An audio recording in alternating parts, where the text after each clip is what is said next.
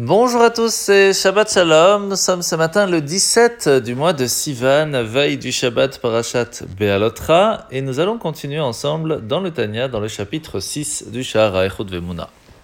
L'Anmour nous a expliqué hier qu'il était extrêmement important de comprendre et de saisir que la façon dont Dieu gère le monde avec le nom de Dieu, Yud Kevavke, Avaye, qui est une bonté sans limite, est le même que celui lorsqu'il utilise le nom de Elohim, qui a la même valeur numérique que Hateva, la nature, et qui va dissimuler sa présence.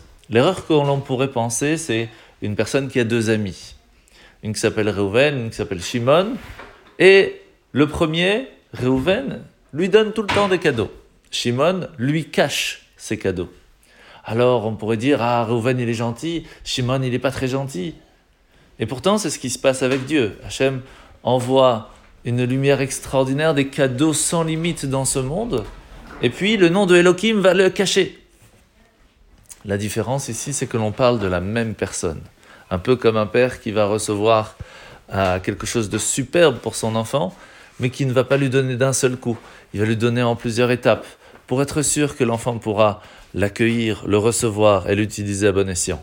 Lorsque l'on comprend cela, on comprend qu'en fait, il n'y a aucune différence entre Dieu de cette façon ou de cette façon. C'est exactement le même.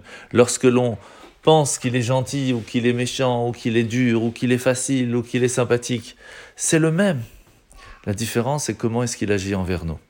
Et c'est pour cela que Moshe Rabbeinu nous a transmis ce, Patach Eliyahu, cette phrase, ce, ce texte de Eliyahu Hanavi, juste avant de rentrer en Israël, pour nous rappeler que tout ce qui se passe dans le monde, c'est Dieu qui gère.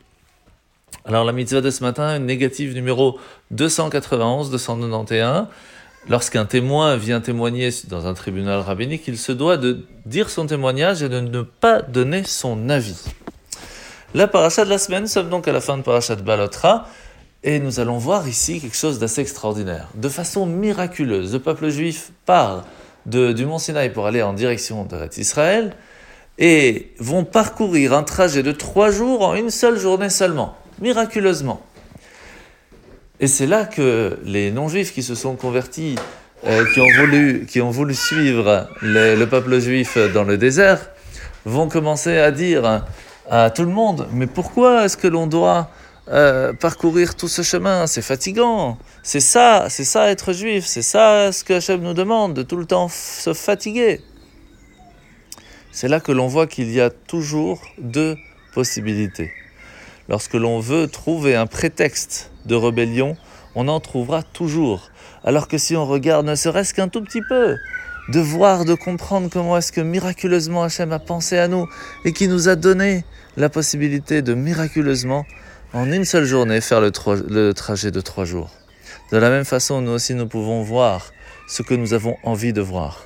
Est-ce que les questions que nous avons envers Dieu se sont posées après avoir contredit sa parole ou avant? Et c'est là que nous aurons les réponses à tout. Shabbat Shalom